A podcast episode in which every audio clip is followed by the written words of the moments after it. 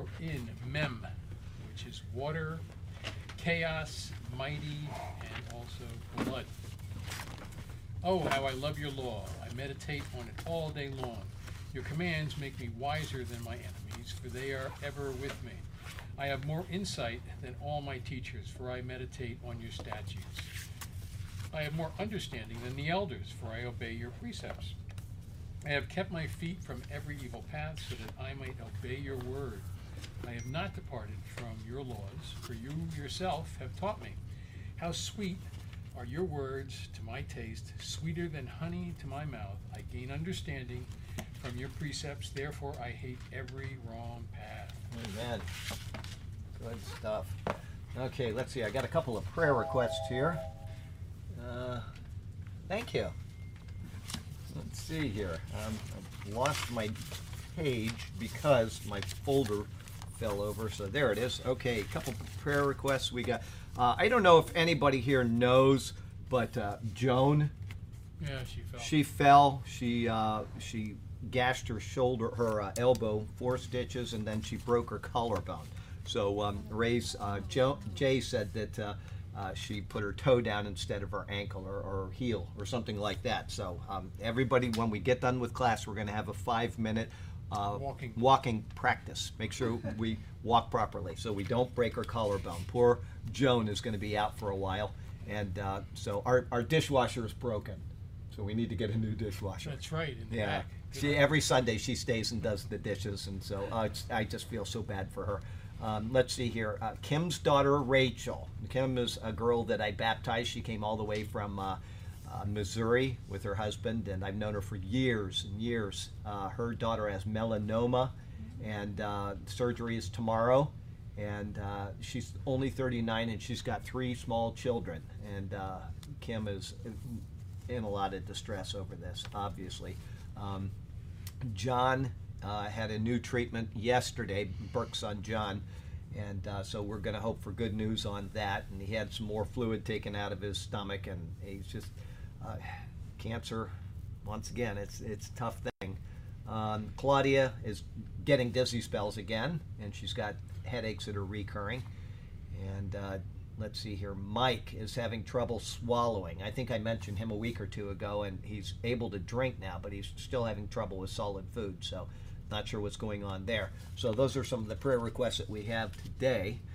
And uh, then I just have to say it. Um, I need a prayer request for Hideko because yesterday was our 39th anniversary, and so she's she's sticking around with me for another year starting today. And so please keep her in prayer for sanity for the next 365 days. Uh, what a, what a blessing she has been in my life, and so uh, very happy about that. And then. Um, I uh, normally don't like to do this. It's not, um, you know, I, when people come to visit, I usually don't, uh, you know, other than to thank them for coming and maybe give their name, I don't uh, make uh, go out of the way with it. And that's, you know, I don't want to embarrass people, and at the same time, I don't want anybody that else that comes. Well, why didn't they uh, uh, talk about me? But in this case, I have to. So I need this guy with the beard to come over here for a minute. People need to see his face because he Not the two of them? well, she can come if she wants. I think that's why I didn't do that. It's because I don't want to embarrass people, but I know he won't mind. here? Yeah. Wherever you Uh, want. let's see. Are you in there? Yeah, you're in the phone. This is Adrian. Okay, he and his wife Masako are from Arizona. Okay, and uh, the reason why I called him up is a couple of reasons actually. One is he attends online, and people may or may not have seen his face. Um, so uh, he uh, is just a blessing to the people online. Most people know him very well. Uh, but one of the things I tried to tell people about is that he uh, he's done something that is so astonishing that I I just have to mention this. Um, he he does videos. They go on hikes and stuff, and they're always wonderful. They're wonderful to see the places they go in Arizona or you know Zion National Park, or they went to Japan to visit her family, and so it's interesting. But he's done a series of videos, and I'm I want him to put them in order so people can follow this. He started with a block. Why don't you tell him? You started with. Go ahead. Well, I started with an engine block and then um, just gradually got stuff together and just built up a motorcycle. Just about finished with it. Yeah. From an engine block, from a single engine block, he has built an entire motorcycle by hand. everything. It's all been hand manufactured. The seat is leather manufactured.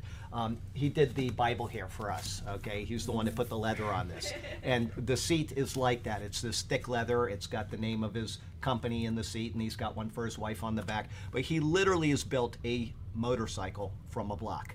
And so, if you ever want to see something that is really, really interesting, send me an email and I will give you the link to get to his site. And I will hope that he will put them in a, the order that they need to be so people can start with number one and watch this bike be built. It is it's And he marvelous. evangelizes the whole thing. He evangelizes. He, he paints paintings. He painted that painting back there and one in the back room. And he will talk about Jesus while he's painting these paintings. So uh, it's wonderful to see. Uh, You can go through his uh, site and there's no end to the things he does. But thank you for doing all you do for the Lord. It's much appreciated.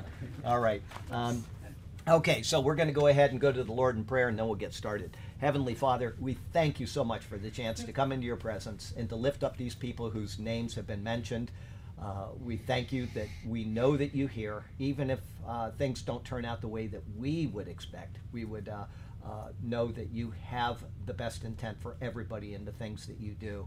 Hence, we have uh, Joseph that ended up leading Egypt after spending years in confinement and uh, lost in a world of prisons and uh, lies about him, and it turned out for good. And so we know that these things are what you have intended for us. But we do pray for these things. We pray for the people, all of them involved, the families. And we also pray for this class, Lord, that it would be handled properly and that uh, you would be glorified through the teaching. And so we thank you and we praise you, how good you are to us. Um, uh, thank you for all you've done for us. And we just gl- want to glorify you. And in Jesus' name we pray. Amen. All right. So um, we'll uh, go ahead and just start into the Bible. I'm not going to read church history today because I did a little introduction with Adrian instead. Uh, but we are currently in 1 Thessalonians chapter 5. And I see the error of my ways. I keep doing this, is not putting this on my lap, and that's the purpose of this, so I don't drop stuff all over. So, um, uh, we're in 1 Thessalonians chapter 5, and we're starting today in verse 2. Two. We'll back it up to Yep. one. Okay, now, brothers, about times and dates, we do not need to write to you, for you know very well that the day of the Lord will come like a thief in the night. Okay, let's see here. And this one says, For you yourselves know perfectly that the day of the Lord so comes as a thief in the night. So, very close, but uh, same thing, but just a little differently worded. Um, let's see here. Okay, 5 2. Here we are, and we're verse 5 2. To explain what he just said in the previous verse about times and seasons being unknown even to believers, Paul now says, For you yourselves know perfectly. In other words, he's already told them this. He was up in Thessalonica. He uh, told them the things that they had, uh, that he's representing to them. And he's probably giving them a little more detail. If it's like me, I'll say something to somebody, and then when I write later, I will give more detail. So we may be getting a little more, but they are aware of the things that he's about to say. Uh, the word means accurately instead of perfectly it means accurately because it is examined down to the minutest detail it is as if a probing examination has been has made the determination completely sure and there is no reason at all to go further okay this shows that paul had already discussed this matter this part of the matter with them they had not been given the incredible details of what the resurrection of the dead at the rapture would be like and so those details were penned by him in chapter 4. And once again, you if you want more details about the uh, resurrection outside of 1 Thessalonians 4, you would go where? 1 Corinthians 15. That's right. But they had been told about when the coming of the Lord would be. Okay? And we're going to see that we did last couple minutes of the class last week. We had a few extra minutes, and so we uh, uh, talked about the uh, timing of the rapture, which is 2 Thessalonians 2. We didn't go into any detail because uh, we only had a few minutes of the class left. But um, uh, it is as if, uh, uh, yeah, probing examination has been made. He had discussed this with them, and the details were penned by him in chapter 4. Okay, but they had been told about when the coming of the Lord would be. This is something that Paul is reminding them of. Someone had probably asked, and Paul gave them his complete answer so that the matter would be settled. And that answer to them concerned the day of the Lord, Paul's words. Okay, now, when I just said the, when the read it again. Someone had probably asked about uh, when the coming of the Lord would be. Okay, when I say when the coming of the Lord would be, I am not talking about the actual time that the Lord has come. Uh, Paul, when he writes this, and the questions that were proposed to him make it sound like they really believed that the coming of the Lord was going to be very quickly. Like, you know, maybe in their lifetime or, you know, very soon afterward. If they all died and their children were alive, what would happen to them if their children were there at the coming of the Lord? So, it, just from their writings, you can tell that they did not understand that it would be a long, long time before that happened. And that was the same with the uh, apostles. Once again, we can go back to Acts 1 6 and 7. And the last question they asked Jesus, the very last thing they asked him, when? You know, when is the kingdom coming? When are these things going to be? When are you going to reestablish the kingdom with Israel? And as I said, Jesus told them it's not for you to know the times or the seasons. So when I say this here about uh, when the coming of the Lord would be, it is not saying the time frame. Okay, it's about the events that would surround it. Okay, there's a difference between the two. Uh, the time frame would be like, well, he's coming in, uh, you know, uh, 47 days, or he's coming at the year 967 AD, or whatever. That would be that. That's not what he's talking about. But he's talking about the events that would happen when the Lord comes. Okay, because anybody, I've said this, I'm going to keep saying it. Anybody that predicts the rapture, you should not listen to that person. Okay, if they come out and they say, you know, I was wrong and I will never do that again, that's fine. They made their mistake. But these people that continuously start hyping about predicting the rapture. In the past week, my friend Arlene sent me more people that are absolutely certain that because the Titan submarine exploded under the water, I think she said, some crazy connection they made that the Lord is coming. Okay? Huh. That kind of stuff is insane. Don't watch those people. Don't waste your time with those people because that's all you're doing is you're wasting your time. And plus, you're validating their crazy ministry mm-hmm. by giving them 4 million hits on that and people listening that kind of stuff. It just emboldens them to do it the next time they're wrong. And they just keep doing this and harming the name of D- jesus damaging the faith of a lot of people in the process. So you know it, that's fine. You listen to them if you want but my recommendation is you just cut that off from your your existence and you'll be a lot better off They'll implode. Okay. the what They'll implode. yeah, yeah, they'll implode, exactly.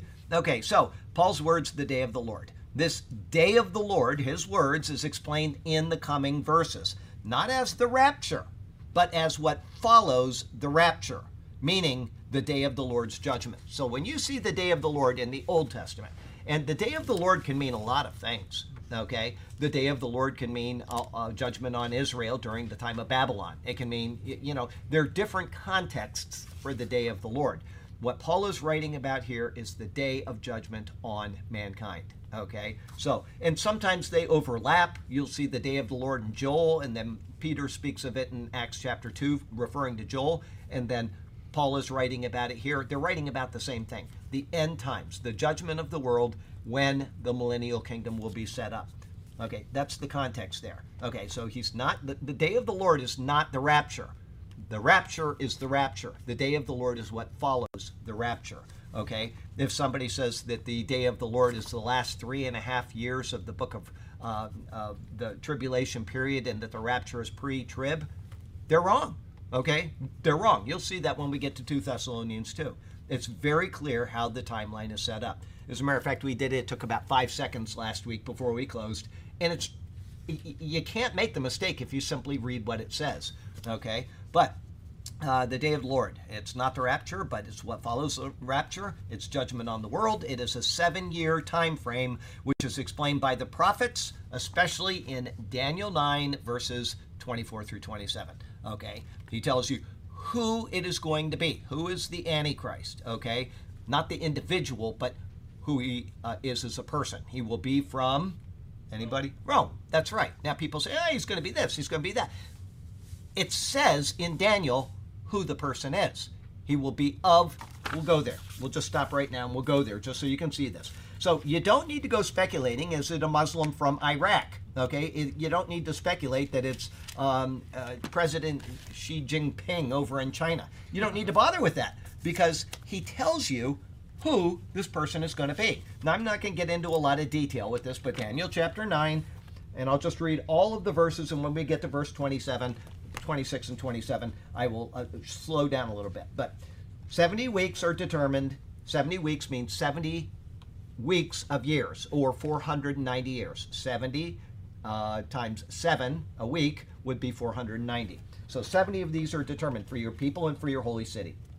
To finish the transgression, make an end of sins, make reconciliation for iniquity, three negative things, and then to bring in everlasting righteousness, to seal up vision and prophecy, and to anoint the most holy. Three positive things. Okay, they're going to recognize who the Lord is, and they are going to uh, be in that from there. Now, this is this that position from there. Uh, this is Daniel, uh, the angel speaking to Daniel about his people and his city, which means Israel and Jerusalem. That's the context. We can't throw anything else into there and make it make any sense.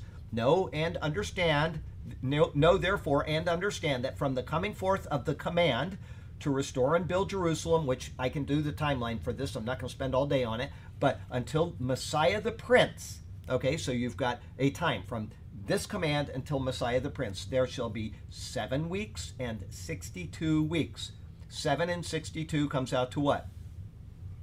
7 plus 62 is 69. So 69 times 7 is 483. So from the command that is given until the coming of the Messiah is 483 years.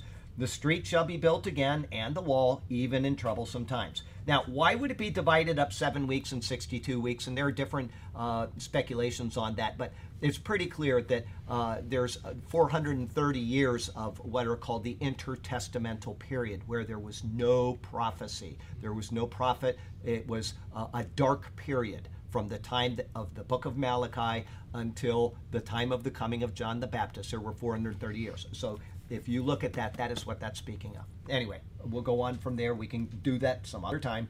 All right, so the street shall be built again, and the wall even in troublesome times. Book of um, Nehemiah speaks of the building of the wall. There's a decree that's given. All of that is a part of this. Okay, but it takes 480 years, 83 years from that point until you know that the Messiah is to come.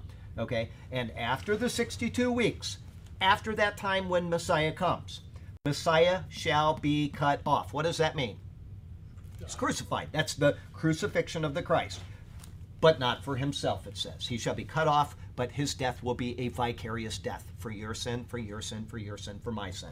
Okay? So it's very clear. This timeline is absolutely without any question. As a matter of fact, one of my friends sent me something. Uh, I can't remember. It's something that I had a commentary on years ago, and I don't have it anymore because I got rid of all of that uh, when I got rid of my old website. But um, uh, one of the uh, uh, Targums, uh, I think it's Yoma 63b or something. Anyway, one of the Targums, the Jewish people actually acknowledged all of the timeline here that this would be when the Messiah would come, and they, they talk about it in detail. It, anyway, um, uh, I don't like to talk about that kind of stuff though because it's not in the Bible, and anybody can say anything outside of the Bible. But it's just interesting that even these Jewish commentaries pinpointed this. Okay. Anyway, um, uh, after the 62 weeks, Messiah shall be cut off, but not for himself.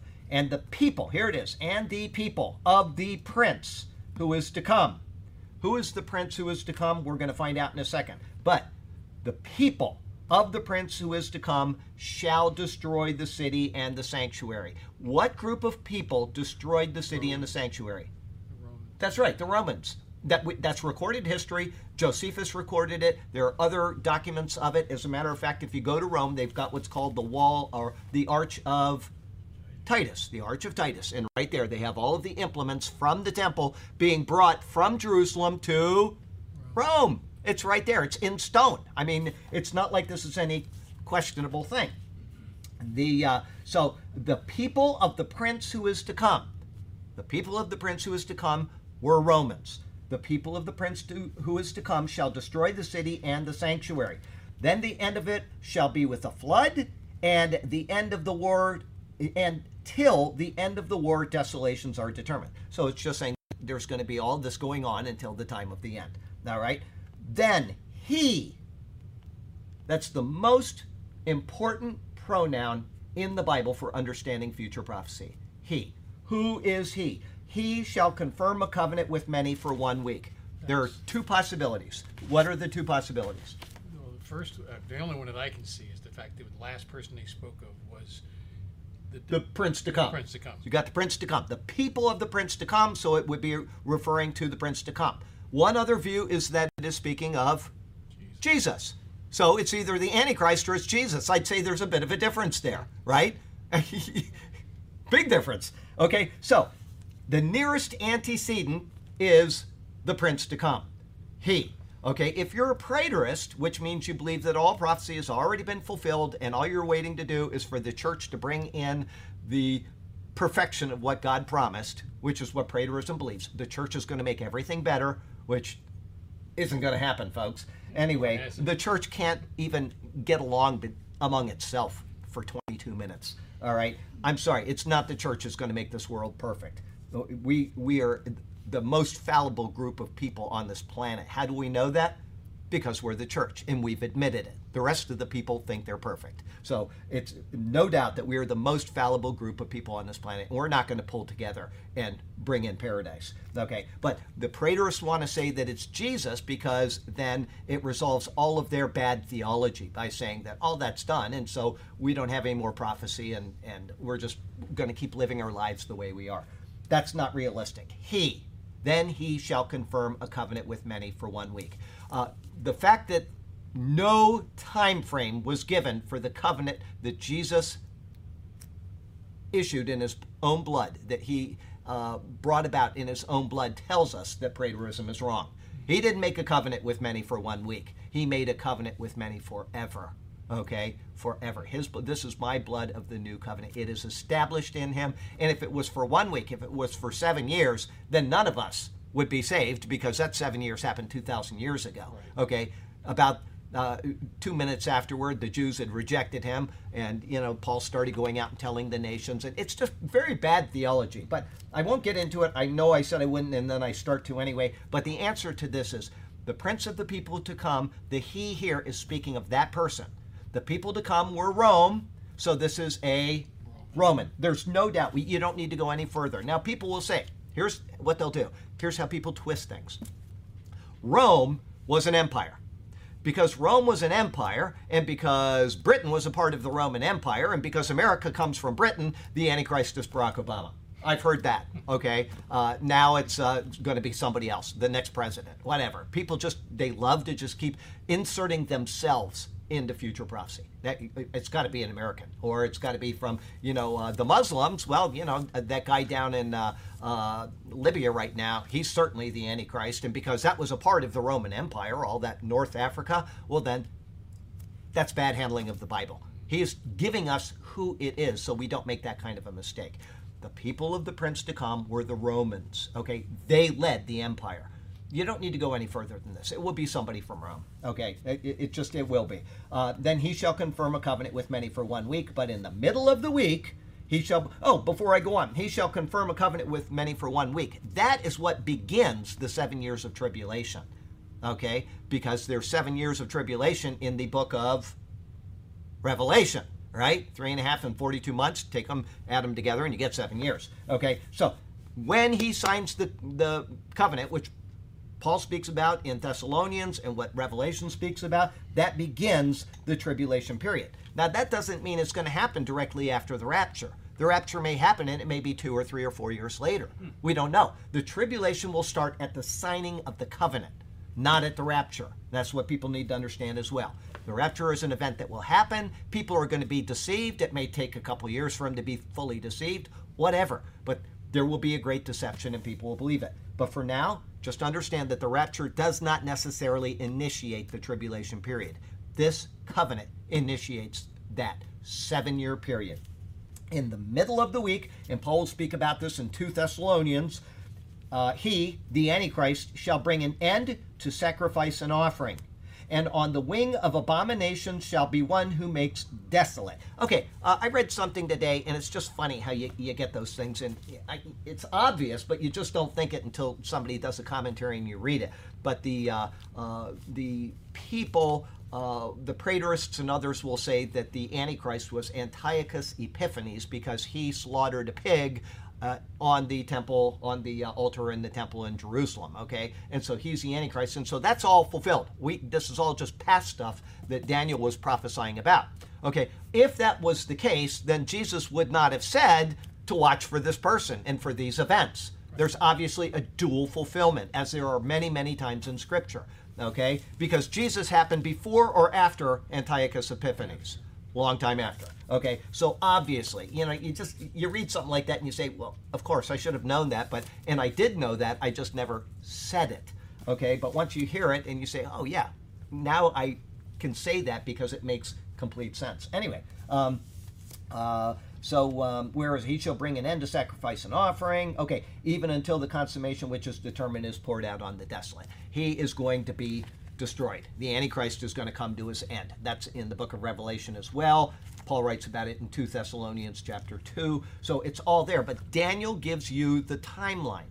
He tells you that from this time until this time is going to be Jesus. Jesus is going to be crucified after those years, and then, without any explanation at all, he doesn't say it's going to be the next week.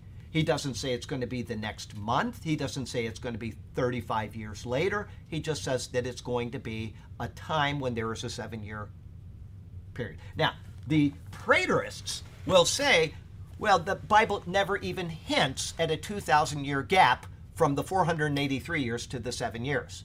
Okay? Does that make any sense?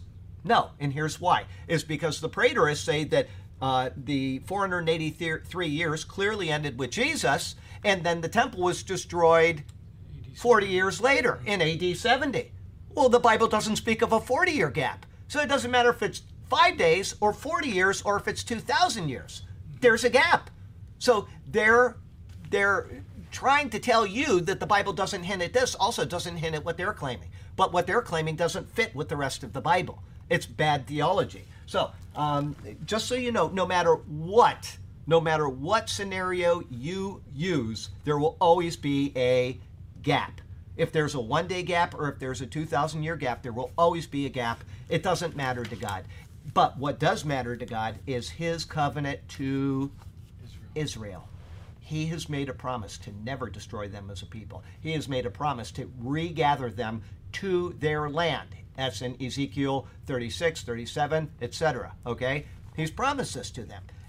Uh, Leviticus 26 explicitly says that he will make this, that he has made this promise to the people who he brought out of Egypt, which means the Jewish people. You can't insert the church into that because we have never been brought out of Egypt. Now, Egypt obviously typologically pictures our lives in sin, but that is not what that's referring to. It is a covenant that he made with a group of people that he brought out of Egypt. Okay? And God has promised to do this. Naturally, there is going to be a very long gap in that because Ezekiel 4 gives the timeline that says that they will be punished for a certain amount of time, and if they don't listen the first time, I will punish you seven times over for your sins. And so you take the remaining years that are prophesied in Ezekiel 4 and you come out to 2,520 years, or 907,200 days, or 14 May of 1948. And then Jerusalem fell 19 years after the initial exile of the people, and 19 years after uh, 14 May of 1948 came June 7th, 1967, when Jerusalem was recaptured by the Jewish people. So they're back there now, waiting for their Messiah, and they will be brought into the covenant, and they will be the people that are exalted above the nations, but only after they have received Jesus. Okay? So that's just a little bit of background on it. It wasn't anything deep, but it's just so that you know this will be a person from Rome who will be the Antichrist. He will be the person to initiate the covenant, which will initiate the seven year tribulation period. This happens after, not before, not during, but after the rapture of the church. Okay? So, um, good evening, Miss Garrett. How are you? Yes, I was told that you would be a little late, so you're excused from any belittlement today. You Um, said you weren't coming. well, oh, she said she wasn't coming at all. How dare you show up when you say you're not coming? Okay, um, let's see here. So where are we now? Um, uh, what am I reading? We're in five two. Oh yes. Okay. So um, it, it is a seven-year time frame, which is explained by the prophets and apostles in numerous passages. especially Daniel 9, but elsewhere, and all of it points to one overarching truth. Jesus is going to come for his church, and then he is going to eventually exalt Israel by bringing them into the new covenant. He will never break that promise with those people, ever. That is 100% assured. It doesn't mean that they deserve it. It doesn't mean that they're right with him right now. It means that he is covenant keeping, even when they are unfaithful to the covenant. Okay? Paul's words are then explained further in 2 Thessalonians 2 1 through 4. I'm not going to read those, even though I should, because we read them last week. But, and we went through a little diagram on it. That timing is very clear. Okay, we're going to go through that. It won't be long. We're in the end of 1 Thessalonians 5, so we'll be in this in no time at all, and then we'll do it and we'll have it all laid out for you again. Okay, but in this passage from 2 Thessalonians, the day of Christ. Some manuscripts say the day of the Lord. They're synonymous here. Uh, like I said, some people just either either one of the manuscripts said Lord and they changed it to Christ, or one manuscript said Christ and somebody changed it to the Lord for their own purposes. A scribe made an error, whatever. But one some of the original texts say Christ, some of them say Lord, but they're synonymous. It will not come until after the rapture of the church. The words that day will not come are inserted. We went through that last week. Uh, I'm just going to read you so you remember what I'm talking about. I'm not going to read the whole thing, but um, just so you know what I'm talking about, it says, um, um, where is it? Um, okay, uh, yeah, um, it says, Don't be troubled, soon shaken in mind or troubled, either by spirit or by word or by letter, as if from us, as though the day of Christ had come. Let no one deceive you by any means, for that day will not come. That is inserted. Okay, that's only inserted for clarity. It is understood in the Greek. So even though those words are not in the Greek, they are understood from the context of the Greek. So the translators put them in there for your understanding. But they are correct. They are correctly supplied in 2 Thessalonians 2. Okay, so the words the day will not come are inserted by the translators for clarity, but they are correctly inserted. As the day of Christ is the nearest antecedent it is speaking of that event. It's speaking of the tribulation period. It's not speaking of the rapture. It's not speaking of anything else that people shove into there. It is speaking of the day of the Lord, the day of Christ. Okay?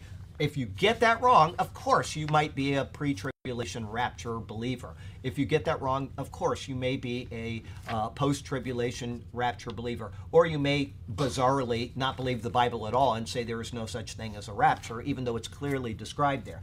Either way, the day of Christ is what is being referred to. That is the nearest antecedent, just like the uh, prince of the people to come, the nearest antecedent, he is that person. You always go back to the nearest unless there is a valid reason why you should not and it's very rare in Scripture for something to jump over the nearest antecedent. As a matter of fact, a while ago, I uh, had a question in one of the Joshua sermons, and I went to Sergio and I said, I just don't think that it's referring to this. And Sergio didn't want to agree with that because the rule of uh, and so I had to write around that because I'm not going to manipulate it. I just wanted his uh, opinion on those words to see if he could come to that conclusion. And he said, I, I, I can't.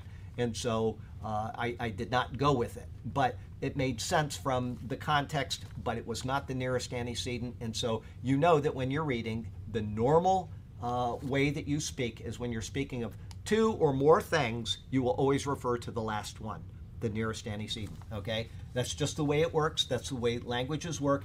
There are times when it's not speaking of the nearest person because it's so obvious that it doesn't have to. Okay, you know, Jacob had a son, blah, blah, blah, and then it says something that can only apply to Jacob. All right, then you would put Jacob there, even though it might be the nearest antecedent was a son or grandson. It can't be, and so it must be Jacob. But that is not the way that normal writings work unless it's just for obvious you know sake there you go so the day of the christ is the nearest antecedent it would be against the rules of grammar and every bit of logic that is stated in the rest of the Bible to say we're going to go here instead of here. Okay? And, but people do that. They do it all the time because they were told that the rapture is pre tribulation. And so they will do anything to defend that the rest of their lives instead of just saying I was wrong. Oh, what did I say? Pre-trib. Okay, mid-tribulation. They will they will hear that it's mid. Thank you. They'll hear that it's mid-tribulation, and then they will go and do everything possible, twisting scripture to fit that for the rest of their lives. Incorrect. Okay, but okay, the day of Christ is the nearest antecedent. It is speaking of that event. The reason for Paul telling them this was because some had obviously told the Thessalonians that it had arrived. The day of Christ or the day of the Lord had arrived. You can get that right out of the text that we read last week. People were scared that the day of Christ had arrived. Now, what would be the problem with that based on what he had told them? They had missed the rapture. Right. Obviously, we miss. It. You told us he was going to come before the day of Christ, but we're being told that the day of Christ had come, and that's why he said, "Don't let anybody ever tell you that, even if it's in a letter from us or anybody else. It is not correct." Okay, um, so Thessalonians. Okay, this gave them reason to fear that they had missed the rapture, which he explained in 1 Thessalonians. Okay, I know I said this a couple years ago, but it's so funny that it's worth repeating. I used to attend the uh, church where our children went to school, okay? And we, every Saturday afternoon, would go in and set up the church in the gymnasium because they had grown a little bit and they could no longer fit in the chapel. Okay, so we would go there Saturday afternoon and we'd get out all of the stuff and we'd set up the church. We'd put out chairs and it was, you know, a, a church in a gymnasium. And we did this Saturday after Saturday. And Hideko would always sit outside and read her Bible. And one time we were doing it and then somebody said, We got to go move some furniture over in the library, which is in a building all the way on the other side of a field. So we went over there and we were moving furniture over there, and poor Hideko walked in looking for us, and we were all gone. And she thought she had missed the rapture. We were all, and there was no hint that we were. So that's kind of funny, but that's what these people had thought. And that it's not realistic because one, if you're if you're a believer in Christ, you're sealed with the Holy Spirit, and you are going. We'll talk about that at that time. But uh, secondly, the day of Christ is not going to come until after the rapture. It's not going to happen because Paul's put it in plain, clear writing where any two year old can read it and say, This is what that says. It's we who make things difficult because we don't want to uh, bias our presuppositions, or not bias, we don't want to uh, change our presuppositions. We want to stick with them, even if it means going to the casket with them. Okay. Uh, uh, Paul wrote to them the second letter to Thessalonians to show them this was not the case. Thus, these verses show that the doctrine of a pre tribulation rapture is correct. There's no doubt about it. It is correct. Anything else then is by default incorrect. Thank you. All right, first will come the rapture, and only then will come the day of the Lord, which comes as a, Paul's words, thief in the night. This simile, this term is a simile which is used to indicate with all suddenness. Okay, can anybody here tell me the difference between a metaphor and a simile? Okay. They both do the same thing. A simile, you obviously didn't pay attention to your third grade teachers. Well, simile gives a word. Actually, two words will make it a simile like and as. If you see that, it's a simile. It is like or as a, then it is a simile. A metaphor is the same thing, but there's no like or as. Okay? So if I say uh, that guy has a dog face, well, that's a metaphor. If I say that guy has a face like a dog, that is a simile. There you go. Okay, so the term is a simile, and it says as a thief in the night. Okay, I was talking about myself when I was referring to the dog face. Anyway, uh, the term is a simile, which is used to indicate with all suddenness, like a thief in the night. There will be a time when the day of the Lord comes, and it will plunge the world into its self destruct mode. And so, what, you know, one of the things that's going to help push this along it, it, well, that, but I'm thinking of something more human. Um, just today, we had Greta. Two weeks ago, I read that she's a false prophetess because she predicted the uh, end of the world five years ago, uh, two weeks ago now, and it didn't happen on the 21st of June. Okay, so um, maybe it was a week ago. So, yeah. Anyway, uh, Charles, King Charles, came out today. Might have been yesterday, but I read the article today that he says that we have six years to save the world, and if we don't, it's done. Okay, so we got another false prophet over in the UK right now. It's just we got to wait six years to get our stones out. But yeah, he's a globalist. He's just, you know, they- they're gross. They want that money. They want that control over you, and this is how they're pushing it on you. But anyway, um, there is uh, uh, that is something that is going to bring, you know, God's judgment on the world. And why do we know this? Is because it happened once before at the Tower of Babel. Exactly the same thing that occurred at the Tower of Babel is happening right now. We cannot trust God. He said he will never flood the world again. And so they went out into the plain of Shinar and they built a big submarine where all the people can live inside of it. They built it with their own hands, bricks and mortar, uh, bricks and slime or mortar. So that means that uh, it's works based. We're going to work our way to heaven. We're not going to trust God, and we can stay in the submarine when the world floods next time. Okay? The, the whole thing is just a repeat of the Tower of Babel that they are doing right now. We can't trust God. We have to control our situation, our destiny. Okay? There's a lot more to it than that, but go watch the sermon. Anyway, um, there will be a time when the day of the Lord comes and it will plunge the world into its self destruct mode. And you can see them just doing their best to get us ready for that right now. Okay? And so, what is correctly seen when taken as the Bible reveals these things to us, and if I'm wrong, and you can show me where this is wrong based on what the Bible says, not if you send me, and I've said this before, if you send me a commentary on the rapture that includes any words from Matthew, I'm not even going to read it because that is taking dispensations and is mixing them. If you take anything from the book of Revelation after chapter 4, verse 1, meaning for verse 2 all the way to 1910, and you say this is speaking about the rapture, I'm not going to read it because that is mixing dispensations. We are in the what? What is the dispensation? We're in the church age. We're not in the age of the law. We are not in the age, the last seven years of the law, which is clearly presented by Daniel and which Paul is referring to as well. We're not going to be in that. That's not a part of our dispensation.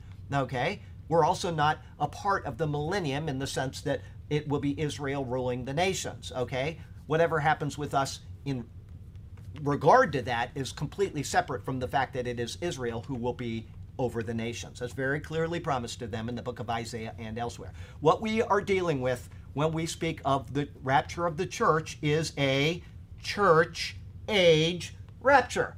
Everybody got that? We are of the church age. The rapture is for the church. Okay, so if you can send a commentary which refutes that, I will read it. But don't include anything from the three synoptic gospels. Don't include anything from Revelation because you are mishandling scripture. One, the church age. Two, the rapture of the church. That is listed in 1 Thessalonians 4 13 through 18. Three, the day of the Lord after the rapture. Not necessarily precipitated by the rapture, but sometime after the rapture. Okay? It could be precipitated by all kinds of things. You know, the Battle of Gog and Magog in Israel completely wipes out their enemies, as is described in Ezekiel 38 and it happens during the time when the rapture occurs. And right afterward, the world is in chaos, and the nations that have come against Israel will do anything to sue for peace. And the Antichrist says, Oh boy, I can make a deal with Israel for seven year treaty with all of their neighbors based on this event that happened at the same time as the rapture. That's a possibility, right? We have no idea. But if the Gog Magog happens five years after the rapture, and that's what is the thing that causes Israel to sign the peace deal with their enemies, whatever. But the rapture will happen, the day of the Lord will happen after the rapture. Maybe shortly, maybe a long time. We're not concerned about that. We are concerned about what happens to the church during the church age. Okay? So, the day of the Lord after the rapture is 2 Thessalonians 2, verse 2. Yes, 1 through 4, but specifically verse 2.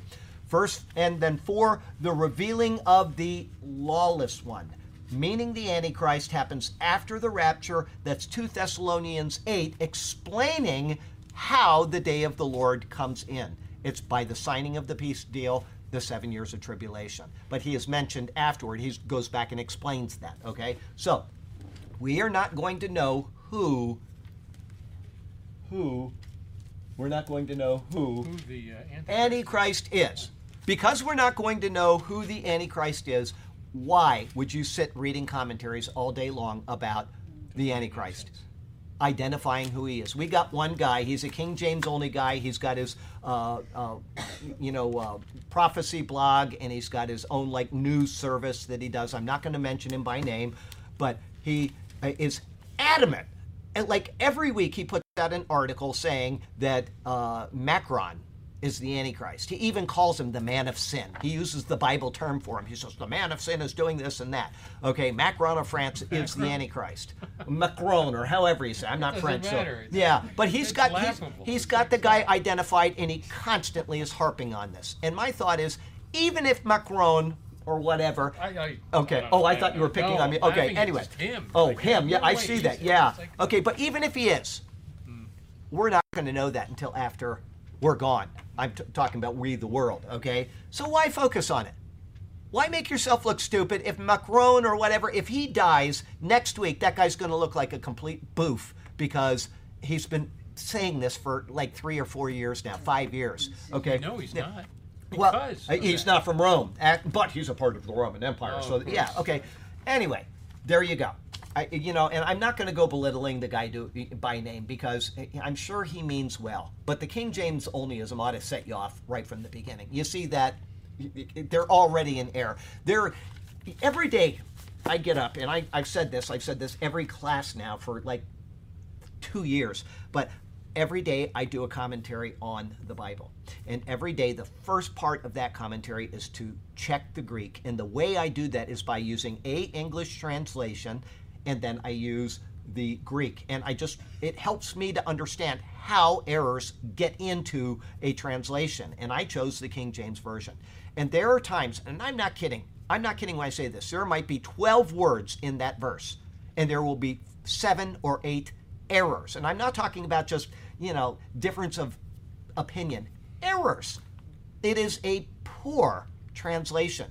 And some of them are so theologically bad that you no longer can have proper theology because of their bad translation. Okay? And so uh, when you uh, are studying the Bible, you don't get caught up in that, that one version only thing because it's only going to harm you. And at the same time, y- how do you know what's right and how do you know it's wrong?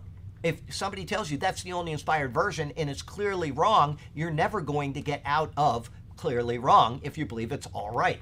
So, anyway, um, uh, I don't remember what my point was, but oh yeah, he's King James only. First indicator First indicator that he's already wrong on a lot of other things, and you know it's not Macron. Okay, it's it's not. But even if it is, it doesn't make any difference. We are not here to find out who the Antichrist is. We are here to wait for Jesus. As Paul says, our blessed hope. What does he say in one or two Timothy, where he says, you know, this is our ble- uh, Titus, Titus two eleven. Thank you. I said Timothy, Titus two eleven. It's our blessed hope. It is our rejoicing. To focus your eyes on the Antichrist is to violate Scripture. Because of my favorite verse in the Bible, which Burke knows very well, Hebrews 12 2. That's right. It's, let us fix our eyes on the Antichrist. Oh, no, no. Let us fix our eyes on Jesus. Okay? Here's a Yes. question. Okay, so let's say the rapture happens tomorrow. Right. I'm not predicting, but I'm just saying, what if it happens tomorrow, and then that the the uh, the uh, peace deal isn't signed until like five years later? Yeah, say. that's okay. the seven years. Are we asleep? Oh, no, we're going up. We're going to be with him. Okay. We're going to be, Okay, so anyone who's died we'll be raised. will be raised. Absolutely. We're It's, just- that is it. We're going to be with the Lord, and we will be in our new bodies, and we will not be worried about what's going on down here. That's not going to be our concern. Okay, absolutely. But I didn't like your predicting of the rapture. I think it's going to be tonight, not tomorrow. So you're wrong. Okay. Okay.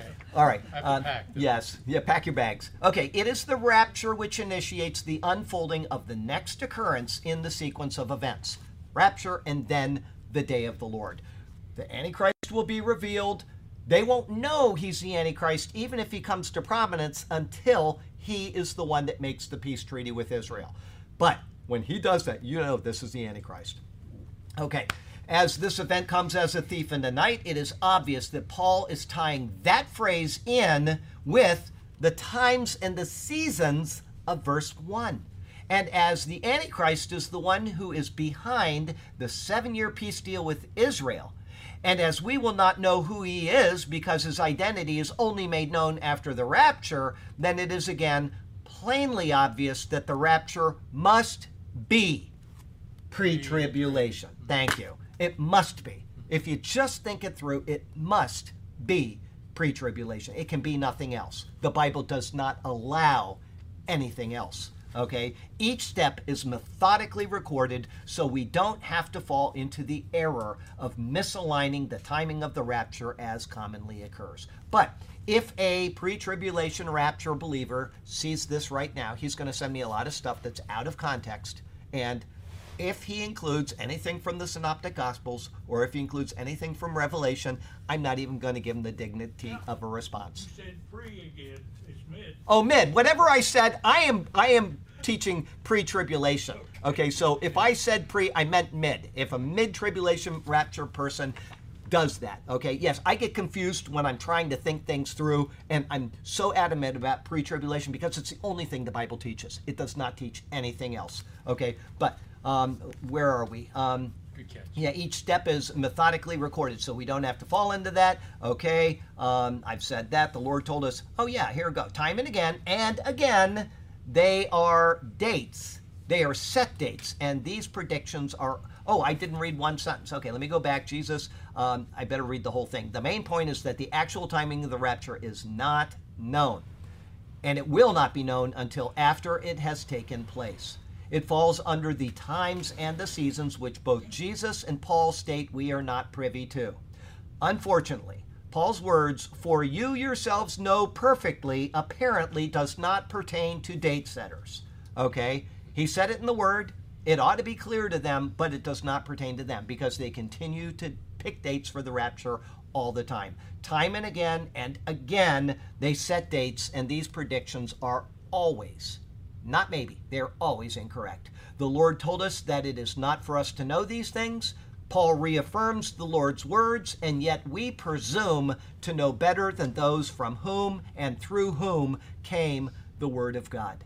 If you see a rapture video and it says rapture is coming on September whatever or August whatever, don't click on it. That's clickbait. You are giving them money because they, I guarantee you, they have monetized their videos and you're giving them money every time you do this. And some of these people, you know, I, I know people that have, um, uh, now there's nothing wrong with if somebody emailed me and she said, I know you won't like this because this guy has um, his uh, YouTube site is monetized.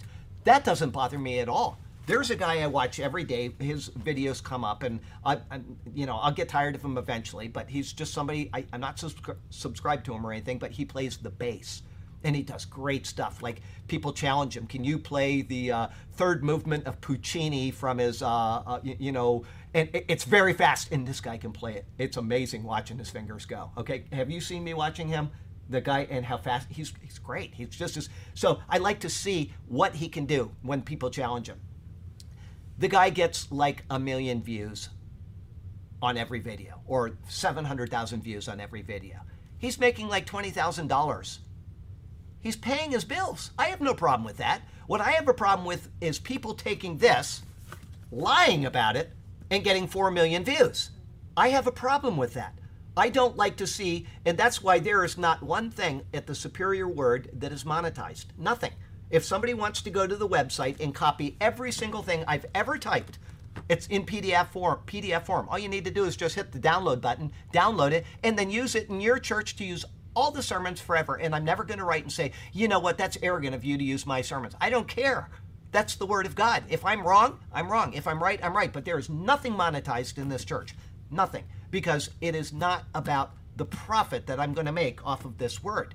And people love to get these four and five million view videos. So they have sensational titles. They say the rapture is coming. They get the money. And like I said, what was it? The one guy said last week. He says, you know, I need to feed my children. I got to get them through college. And he's predicting a rapture for the next week. this is important. This book is actually important. Okay, it's not for sale. Um, okay, life application. The world is spiraling down the tubes. Now, think of this. I typed this, what, eight years ago? You've got it written somewhere. Like eight years ago. There are things I've read today, putting together articles for the update on Sunday, that were so gross, I can't even read the title to them. I can't even read the title to them. Things that would not have been on a porn site eight years ago. And they're in the Mail Online or Breitbart. The headlines. Eight years ago, I typed this. Think of how bad it is now. The world is spir- spiraling down the tubes, and we may have great fear that the Lord has forgotten about us. But such is not the case. When the time is right, and at the perfect time of His choosing, the Lord will come to gather us to Himself. Let us not set dates about when it will come about. Instead, let us do as we are instructed. We continue to tell others about what God has done in Christ. If we don't do this, only terrible things lay ahead for them. It is either judgment at the cross or judgment on the world who has rejected the cross. Those are the only two options for humanity, folks. You can either accept Jesus and be saved or you will be condemned, and that is it. Okay? And that's that is our job right now. Not trying to tell you who the Antichrist is going to be or speculating on when the rapture is going to be. Those things do not apply. Okay? Um, now, I do short little videos during the week. Okay, I did the mango picking one last week. Okay, I enjoy that, and I could put that on a different website, and I could monetize that, and I'd have no problem doing that because it has nothing to do with the church. Now, I post them on the church site, so they're not monetized, but I could do that and I would have no problem doing that. If I, you know, these videos started to take off and people said, hey, there's a guy on CSTK that makes funny videos, I could start my own channel and I'd have no problem making money off of it. So that's not my point. My point is not that people make money to live on. My point is that the Word of God is not for sale. And as long as something is tied to the Superior Word Church, um, we had that one, you did that one video for the church. It had what, 500,000 views? Amazing. The one, the hurricane video, people were wanted to know how CSK was, and he was so tired. It sounded like a professional guy, like Charlie is out there and blah blah blah. And I said, "You did that so well." He said, "I was so tired. That's all I could say." Okay, he was burned out from the hurricane. It got 500,000 views. Now, if that was monetized, it would make some money, wouldn't it? Okay, I don't know what it would make, but it would make a lot of money. But it's not because it is on the Superior Word website, and I'm not going to do that. Okay, if he had posted it on another channel, that would be fine. I have no problem with that. So please don't think that I'm saying people that make a living off of YouTube are doing wrong. They're doing just exactly what they are skilled at doing. Some people know how to do hairdos and they do videos about hairdos and they get 5 billion views. Good. That's fine. They're making money off of Google. I have no problem with that. Okay? It's just selling the church. It shouldn't happen. Okay, 5 3. Okay, but if you do the mango picking, try playing the bass. The bass, While you're wild doing mango you picking. know? That would. I got something coming up in a sermon soon. The opening comments in the sermon will, which will explain why I would not play the bass while mango picking. Okay. Okay. Yeah. your feet are busy? No, no, no, no, no. It, you, you'll you'll find out, but uh, it's something that people always joke with me about in the church, and I take it lightly. But you'll find out why I would never play the bass while mango picking. Okay. So Well, um, you we're, we're in verse five three. We are. So while people are saying peace and safety, destruction will come on them suddenly as labor pain on a pregnant woman, and they will not escape. Okay. Uh, that one says labor pain or labor pains. Labor pains, I'm sorry. Okay, oh, I pain? just wondering if they had made a singular out of a plural. Okay, good. Um, all right, so and this one says almost identical for when they say peace and safety, which the world constantly does, peace and safety, and that's especially going to happen when? What is he referring to? Peace and safety. Israel. Peace and safety. That's right. The treaty is signed. Peace and safety. The whole world is going to come against Israel. Gog and Mag, not the whole world, but Gog and Magog. It's going to be like there is this massive army that is descri- des- described. It's huge. I'm not going to read it, but if you want to go home and read it, it's Ezekiel 38. It is a huge, vast army that is going to come down into Israel and they are going to get utterly obliterated. Millions of people probably. Maybe not millions but a lot of people are going to get wiped out. It's going to take how long to bury the dead? It's yeah and it's they're going to be out there putting out years later and then how long does it take to burn all of the equipment that is destroyed? I wanna say five years. seven years so it, it is unbelievable the amount of destruction that is going to happen and israel's going to be okay. And that is why the people are going to say we've got peace and safety. There's a treaty israel can now build its temple. It, all of this is going to happen and that is what's going to bring the seven years of tribulation into the world. The seven years where israel is back under the law God is now recognizing them under the law. And because of that, and because it says they have rejected Jesus Christ, and they're he knows this is going to happen, and so he's given them this time frame, but he doesn't want them under the law. He wants them in Christ. And the purpose of those seven years is to drive them to find out their need for Jesus. That's what's going on. Okay? Peace and safety, people say it in Jeremiah. They say it all the way, and they say it all the time in the world today. They said it after World War II. Okay? That's not what Paul is writing about. He is writing about Israel, saying, We, the whole world, is going to say there's finally peace in the Middle East. All of the world's focused on Israel constantly. Constantly. You don't hear about the exact same type of arrangement that happened with Pakistan at about the same time as Israel. Nobody ever mentions. You never hear about it. You have to be a scholar just to understand even what went on there. And yet it's the same situation and nobody ever brings it up. But Israel, constantly constantly. The UN is so focused on Israel that it is unbelievable. But there you go. Hey, howdy. Okay, that's Here's my son and my daughter-in-law. Yes. is that okay? So they're focusing on Israel. They're, everything is like you know similarities elsewhere. Everything is Israel, Israel, Israel.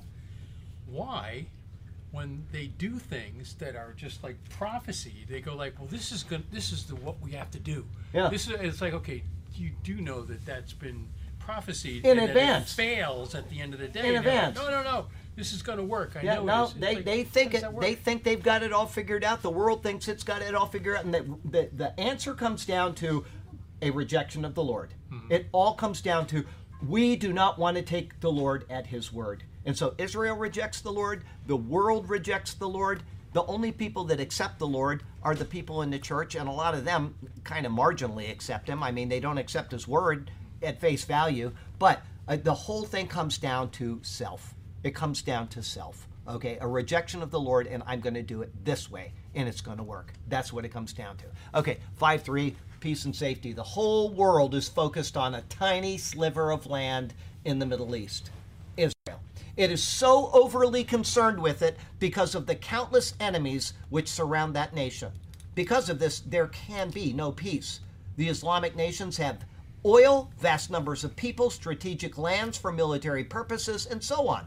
Further, Muslims have spread out into the non Islamic nations of the world and have become a threat within those societies. This morning, I just read 73% of the French say there are too many immigrants in France now. 72% of them want to do something about it. I can't remember the what they were going to do, but uh, it was 1% less. It says we need to do something, a referendum, or there was something. Why? Because they're bringing in people that are not going to adapt to their culture ever. Ever. Okay? They will be their own little society, just like the Jews were, but totally different thing. The Jews came up there, they started their own little societies, they started their own little businesses, they're doing their own thing. They never demanded that you submit to our rights. The other group of people that's in the same situation as them demand that you submit to their rights. That's the difference. When somebody comes into a city and he wants to uh, eat kosher meat, he starts a kosher shop and then he sells it to all of his kosher buddies. When a Muslim goes into a place and says, well, McDonald's doesn't serve uh, halal food, they demand that they acquiesce to them. That's the difference. Okay?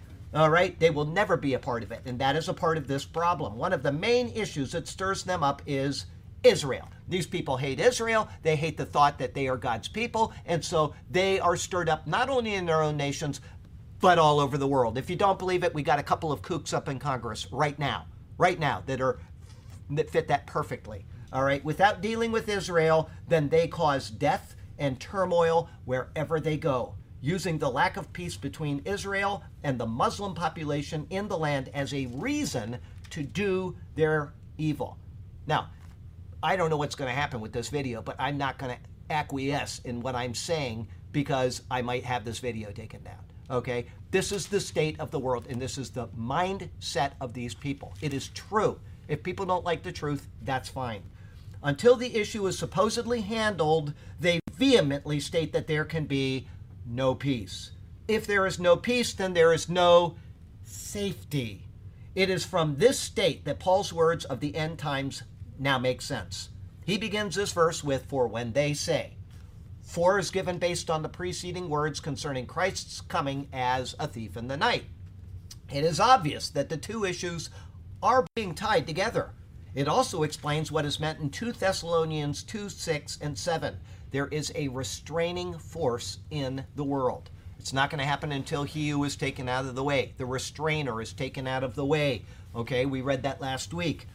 When that restrainer is removed, which is speaking of the Holy Spirit, I've got that all defined in the uh, coming verses in 2 Thessalonians 2. It is the Holy Spirit. Then the end time events will rapidly unfold. Now, when I say rapidly, it could be, as you said, five years, it could be eight years, it could be three months. It doesn't matter. We're out of here. So it doesn't matter to us. Whenever it happens, the rapture may or may not precipitate it. It may be something else, but it will happen after the rapture. That's the important thing. Thus, there is the rapture of the church at the removing of the restrainer. Okay, once again, I'll say this. I, I, I may have said it last week, but I uh, don't want to. Uh, uh, where was I just now? No, see, I want to make sure that I'm in the right place when we start uh, restraining for. Okay, restrainer. Okay. Um, may have said this last week, and I may not have. But um, and now I forgot what I was going to say. The rapture. There was rapture of the church and to removing removing of the restraint. Oh yeah. Okay. Here it is. Um, uh, people say, well, is the Holy Spirit God? And you have to say, yes. Okay. So the Holy Spirit is God. Well, if the Holy Spirit is taken out, how can be God? Because God is everywhere. That's right. He's omnipresent, omniscient. He's omnip- omnipotent. So he's the big oms. All three of them. The Godhead. All three of them are. Okay. So the Holy Spirit is omnipresent. Because he's omnipresent, how can he be taken out? Can anybody explain that? He's the third person of the Trinity. Well, no, Well- because he's always present. Has nothing to do with him being the third person of the Trinity. That's his role. What? Well, yeah, but if the Holy Spirit is taken out and there's no Holy Spirit and the Holy Spirit is omnipresent, right. he's everywhere, then how can it be that the Holy Spirit is taken out? Church is taken out. The church is taken out. The sealing of the Holy Spirit in the person. It's not speaking of taking the Holy Spirit out of the world. The restrainer means the church. The Holy Spirit presence in the church. Everybody got that? Here's an example so that you will never forget this again. Where was God's presence presence evident in the Old Testament? In the cloud and in the More specifically, temple, in the temple. Where in the temple? uh, inner sanctum, In the inner sanctum. Where particularly? in the Bema, Bema seat, the uh, above ark. the ark of the covenant between the cherubim That's that's where the lord dwelt did the lord depart from there in ezekiel Yes. yes the special presence of the lord god is everywhere he will never not be everywhere he is everywhere all the time forever he had a special presence of himself there Everybody got that? He has a special presence of himself in you right now, and you and you. Well, yeah, you too. Um, so that is what that is referring to. So when somebody tries to trip you up and say it can't be the Holy Spirit because the Holy Spirit is everywhere all the time, it's not speaking in that sense. It is speaking of your sealing of the Holy Spirit. Okay?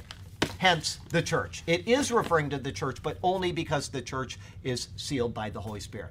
The church is incidental to that. Okay? Here's what's, what's Yes. also confusing. There's another flip side of that coin is that okay, if the spirit, the restrainer, is pulled out, then my original thought was is that well then how do you come to Christ during the, uh, the Same way, by grace well, through faith. true. But because the, you- the Holy Spirit wasn't given until before that as well. And David was saved. Would you agree with that? Oh, absolutely. There you go. Okay. It's, it's But- but speaking it of a makes you think special about it. seal. That's right. But it, making it, it- nervous about like oh, okay, Oh yeah, you don't have to be nervous though because there is a special oh, sealing no, upon I the church, not gonna- and that's coming up on a sermon very soon. By the way, just so you're aware of that. I that. think I peek over your shoulder. I, I just want you to know very soon that's this this will be answered okay this this speaking about the holy spirit about the special presence of the lord how a person like david can be saved even though he wasn't a part of the church is he going up at the rapture all of these are going to be explained no kidding in the last couple chapters of joshua he's going to spend a lot of time the lord in typology giving us the answer to these things. So stay tuned for that. And you know what? It's so fun to go through these sermons and to see. I will say this right now. Wow. I started Judges Um, we're going to take a break here because we got time. We got 20 minutes. So I'm going to take you. I'm going to read you what I did for my first sermon in Judges on Monday. Okay, I'll tell you about this. This is just unbelievable. Okay, Judges. Judges, chapter one. I, I went through here. I did. Um, so I did the first seven verses. Now it came to pass after the death of Joshua, it came to pass that the children of Israel asked the Lord, saying, Who shall be the first to go up for us against the Canaanites to fight against them? And the Lord said, Judah shall go up. Indeed, I have delivered the land into his hand. So Judah said to Simeon, his brother, Come up with me to my allotted territory, that we may fight against the Canaanites. And I will likewise go with you to your allotted territory. And Simeon went up with him. Then Judah went up, and the Lord delivered the Canaanites and the Perizzites into their hand, and they uh, killed 10,000 men at Bezek. And they found Adoni Bezek in Bezek and fought against him, and they defeated the Canaanites and the Perizzites. Then Adoni Bezek fled, and they pursued him and caught him and cut off his thumbs and big toes. And Adoni Bezek said, Seventy kings with their thumbs and big toes cut off used to gather scraps under my table. As I have done, so God has repaid me. Then they brought him to Jerusalem, and there he died. Hideko is never home on Monday because she works, but she was home on Monday because she was off. I talked to myself a lot, didn't I? I literally, I was completely wiped out. That was the end of me. Tuesday, I still had a throbbing headache. Those were some difficult verses, but great, great typology. But it, I literally was. It was very, very tough on me. I did not know that I would even be able to finish that sermon that day. I was so tired. It, they're very complicated verses, but what it pictures is wonderful. And all day Tuesday, I just was like, oh, I just want to lay in bed all day. Very, very difficult verses. Great stuff. So it's a good way to start um, uh, Judges. I hope the whole thing is like that. I hope it, What what excitement! I'm not talking about the, the pain. I'm talking about the excitement. Okay, so um, uh, the restrainer, sealing of the Holy Spirit in an individual is what is being removed.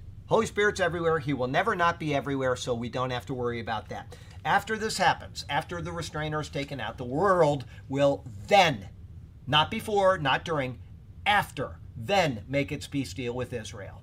The words when they say are vague and form a general meaning. Thus, it is speaking of the world at large. When the world sees the peace deal signed, they will say, Peace and safety. I, we just had all these people, these thousands of troops, hundreds of thousands, maybe millions of troops coming against Israel. They are utterly wiped out. When the world signs the peace deal, they will say peace and safety. The enemies who have signed will say peace. The world who believe that the Muslims are now pacified will say safety. There will be rejoicing at the state of kumbaya, which has seemingly come upon the world. However, the belief will be a false one indeed. Paul tells what the outcome of this peace agreement will be. It will be a time when sudden destruction comes upon them. That's his words. The world is going to go into Revelation 4 2 through 1910. It's going to be heck on earth. Okay? It's going to be terrible. All right? The Greek. What? I got a question. Yeah. Okay, so if it's gonna take seven to ten years to bury everybody Yeah. after. Well, that's after- going during that time. Seven okay, years. Even oh, during the, the. Oh yeah, it's it's seven years for them to do, to use. They won't need to use their own fuel for fire because everything that they need will be there for those people to use it. And I don't know if that's speaking of all of Israel together or if it's speaking of the places where they have the Right. equipment. Whatever. He's just giving us a a uh, a description of the massive amount of Oh, destruction that is coming. Okay, um, it will be a time. Okay, the Greek literally says stands over them. Sudden destruction comes upon them. It's like it's standing over them. It's looking down on them. Okay, or takes its stand over them. Maybe that's what the Greek reads. Paul writes this in the present tense to give it the most vivid effect on the mind. His words closely reflect what is said in Luke 21. So I'll read you that. You can see the comparison between the two. Paul's words, this is something that happens after the church age. Luke 21 34. We're going to go here, and it says, um, But take heed to yourselves, lest your hearts be weighed down with carousing, drunkenness, and cares of this life, and the day, that day, come on you unexpectedly. For it will come as a snare on all those who dwell on the face of the whole earth. Watch therefore and pray always that you may be counted worthy to escape all these things that will come to pass and to stand before the Son of Man. That was Jesus talking, or Luke? That was Jesus speaking, Luke recording it. Okay? Now, I just read that, and Jesus is telling them, watch. Be ready because it's coming on the whole world. Who was Jesus, who was Jesus speaking to? Jews. He was speaking to Israel. What was the context at the time? The dispensation. Under law. They were under law. They were Jews under law, and he is telling them, This is coming upon you, you people. Not the people he's speaking to directly, but the Jews. Okay? He's not speaking to the church. Now, here's one way that you can know that he's not speaking to the church. Here's one way that you can absolutely know. He says, Watch therefore and pray always that you may be counted worthy. Anybody? It's not belief. We're never worthy. We are the church. Right on. We are the church. Christ has made us worthy. We don't need to worry about this. That's why people take that verse and they say, I've seen people quote that a million times. I need to persevere. I need to stand and be counted worthy. He's done the work. We don't need to stand to be counted worthy. He's done it for us. That's the whole point of Christ's coming was the imputation of his righteousness upon us and the imputation of our unrighteousness on him. He who knew no sin became sin so that we might become the righteousness of God in him. That is the point. That has nothing to do with you if you are a believer in Jesus Christ. Jesus is not speaking to you. He wasn't speaking to you. When you want to know what he is speaking to you, when you want to know, you go to the epistles and be comforted in the words there. Okay, you can know with 100% absolute certainty because Paul never talks to you like that, ever. He talks about our blessed hope, our state of righteousness, about Christ's glory for what he has done.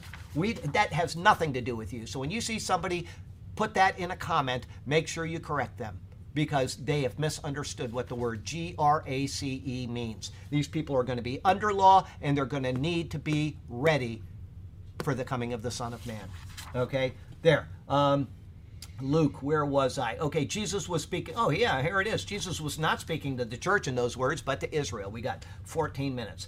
They would again be gathered back to Israel at some point, and it is at, but at the time of Paul, they weren't even dispersed yet. They had no idea. You know, I don't know if Paul had any doubts. He, would he have been? No, he wasn't even alive at the dispersion of Israel, so it wouldn't have mattered. He, they believe he was uh, killed about uh, 60 something AD. Okay, the temple was destroyed and Israel was exiled in 70 AD. So he wouldn't have even known this. But his words stand. They stand right to the end. Okay, um, the church age is ended. The rapture has taken place, and only now will these prophetic words find their fulfillment. There's no such thing as a mid tribulation rapture. There's such a thing in people's minds, but in the Bible, there is no such thing. Okay? It is at the midpoint of the tribulation that the Antichrist is working out the full force of his wickedness. Before that, there must be the perceived peace, the peace and safety that he just mentioned. But this perceived peace only comes after the rapture. The church is not ushering in a time of peace on earth. That will never happen. Okay? Paul's words form a doctrinal treatise on the sequence of events of the end times. That's what he is giving us right now. He's telling you how you can know what you can know. And you don't need to worry about figuring out who the Antichrist is. You don't need to worry about picking the day of the rapture. He's told you you will never do that, and he's told you you will never know who he is. So don't worry about it. Keep your eyes on Jesus and keep your your actions geared toward getting the gospel out to other people. Okay? That's what you need to do. When the whole world is seen, the peace deal signed, they will shout out, Peace and safety! But that is when the destruction stands over them, ready to destroy the world. And, you know, here's one perfect reason why you can uh, hide the rapture. You know, there's this delusion, this grand delusion that is coming on the world that Paul will write about. Okay? Here's one way that you can say, that never happened. It's because the guy sitting in Rome right now, unless I am completely mistaken, unless I am completely mistaken about that guy, ain't going.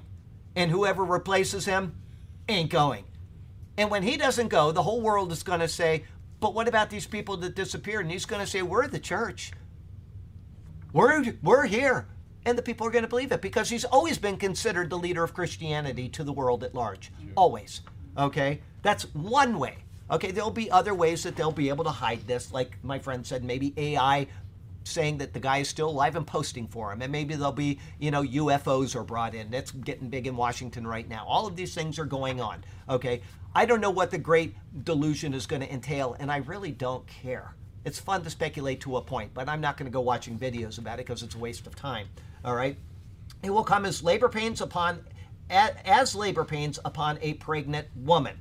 That what is that form of terminology that I just used? As a as Simile. simile. There you go. As as labor pains upon a pregnant woman. The world is not going to be a pregnant woman. Okay, it's a simile. Very good. My fourth fourth grade teacher's rolling over in her grave. She's like, oh my god. The pains of a woman in labor increase both in intensity and in frequency, right up until the birth of the child. Has anybody experienced that and agree with it? Okay. Did they get worse as you got closer to pregnancy or giving birth? She's not saying it, but she is. So it happens, okay? Anyway, that's the, the general theme that I read about is women, they just, they can feel it coming more and more as, oh, okay, she's agreeing to it now. Okay, she must not have Last time I gave birth, Oh yeah, good job, Burke. All right, um, we got a church for you right down the road. Okay, okay. Um, the pains of a woman in labor increase both intensity and in frequency right up until the birth of the child. So it will be with the world. The supposed peace and safety will have been nothing but a precursor to strife and destruction. The people of the world will be hemmed in as if in a prison, prison planet, and they shall not escape. Paul's words, they shall not escape. The book of Revelation shows that there will be no exit, no second rapture for the people of the world. They will either take the mark of the beast and perish, or they will not take it and they will perish. The difference between the two is that those who take it will perish, face everlasting death at the great white throne judgment, which is Revelation 20, verse 12, and those who refuse the mark of the beast will perish physically, but will be rewarded at the first resurrection. Revelation 20, verse 5. Before the millennial reign of Christ, they will be resurrected. That is their reward for not taking the mark of the beast. Surprisingly, the Old Testament gives prophetic pictures and details of these things so that we won't make the error of incorrect analyses of eschatology. That's the study of end time things, eschaton, the end times. The pre tribulation rapture, the signing of the seven year peace deal, the tribulation period, the return of Christ, all of it is given in types, shadows, and prophetic utterances in the Old Testament to give the sound believer in Christ the surety and hope of not being around when these calamitous events take place. I remember one time somebody, a lady, emailed me when I said I'm going to start preaching through uh, the books of Gen- the books of Moses, and she said, I, I- I just feel convicted that you're doing the wrong thing and you need to do the books of the prophecies, the prophets, because we're in the end times and people need to know. Everybody's been doing those books forever. You want to know about the prophets? There are 15 billion commentaries on. There are not that many sound commentaries and sermons on. If you don't believe me, just go and type in Genesis 2, all right? And all of the sermons that have ever been done will come up, and there are about this many compared to the prophets, which are like way bigger than my arms can make, okay? I'm so happy that we have gone through the books of Moses and through the book of Joshua and now into Judges. I am so happy because the types and the pictures in there tell us so many things about what God wants us to know. Okay? People may not agree, they may not like that approach, but I am so thankful for seeing what God is. You know, you want to know about the sealing of the Holy Spirit, the surety of your salvation, the 100% surety of your salvation go watch Genesis 38, where Judah sleeps with his daughter Tamar. It's right there in that sermon. It will tell you everything you need to know about it, and it's one word sets the the the scene for the entire scenario, both in Genesis 38 and in Paul's writings in the New Testament. Anybody know what that word is? I've given it a million times in sermons. Aravon. Aravon. Go watch the sermon, Genesis 38. I've used it. It has come up, that word has come up many, many times in the book of Joshua. Many times. In the Greek, the word means a seal or a pledge. And Paul uses it three times, and he uses it in the context of the sealing of the Holy Spirit. In Genesis 38, it is dealing with the signet cord, the staff, and the uh, three things signet cord, uh, signet cord, and staff of Judah.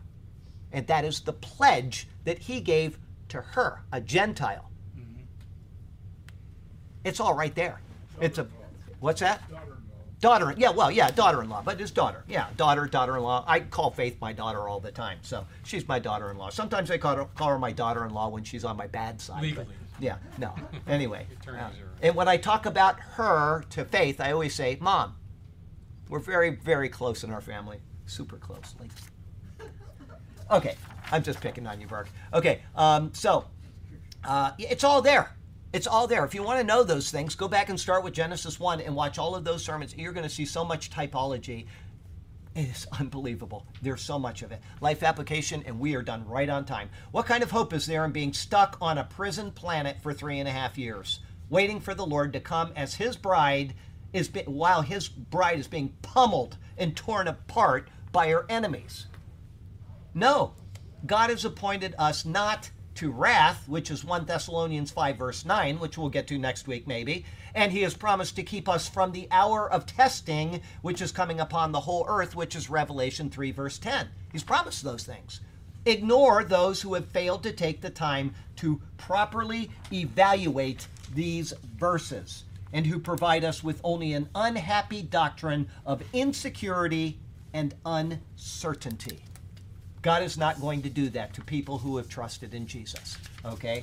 A lady came to buy mangoes yesterday. I've got two minutes. I can do this. She came to buy mangoes, and we were talking, and uh, I was talking about different things with her, and I finally said, "Well, yeah, I preach over a church in uh, Gulfgate." Oh, which church? Blah blah blah. And we talked for a while, and she's a Christian, and uh, uh, we we got talking on the way out about God's grace and about the goodness of God and you know just a little here and there and I said you know eh, oh she was talking about works and you know and I said you know don't dismiss yourself.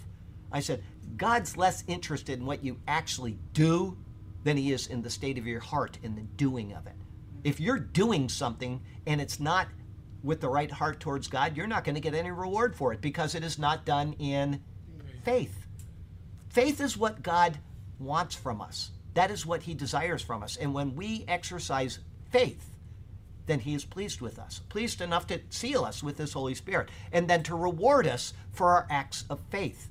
And I said, So have faith. And she said, uh, She finished up. I let her give the last word, and she brought up Thomas.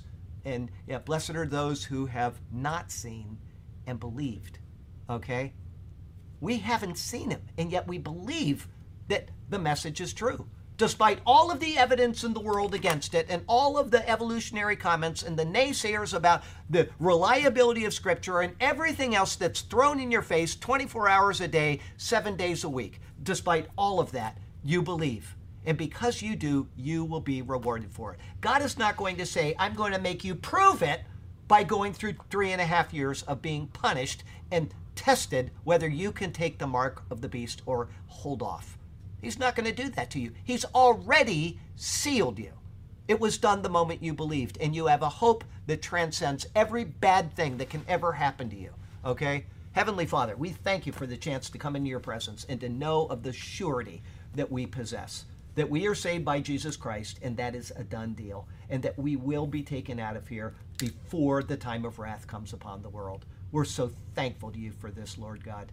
Thank you. We praise you for it, we exalt you, and we do so in His beautiful name. Amen. All right. Just in time. Just in time. Say goodbye to you now, and then we'll wave you out. There we go. Okay, let's see here. Break.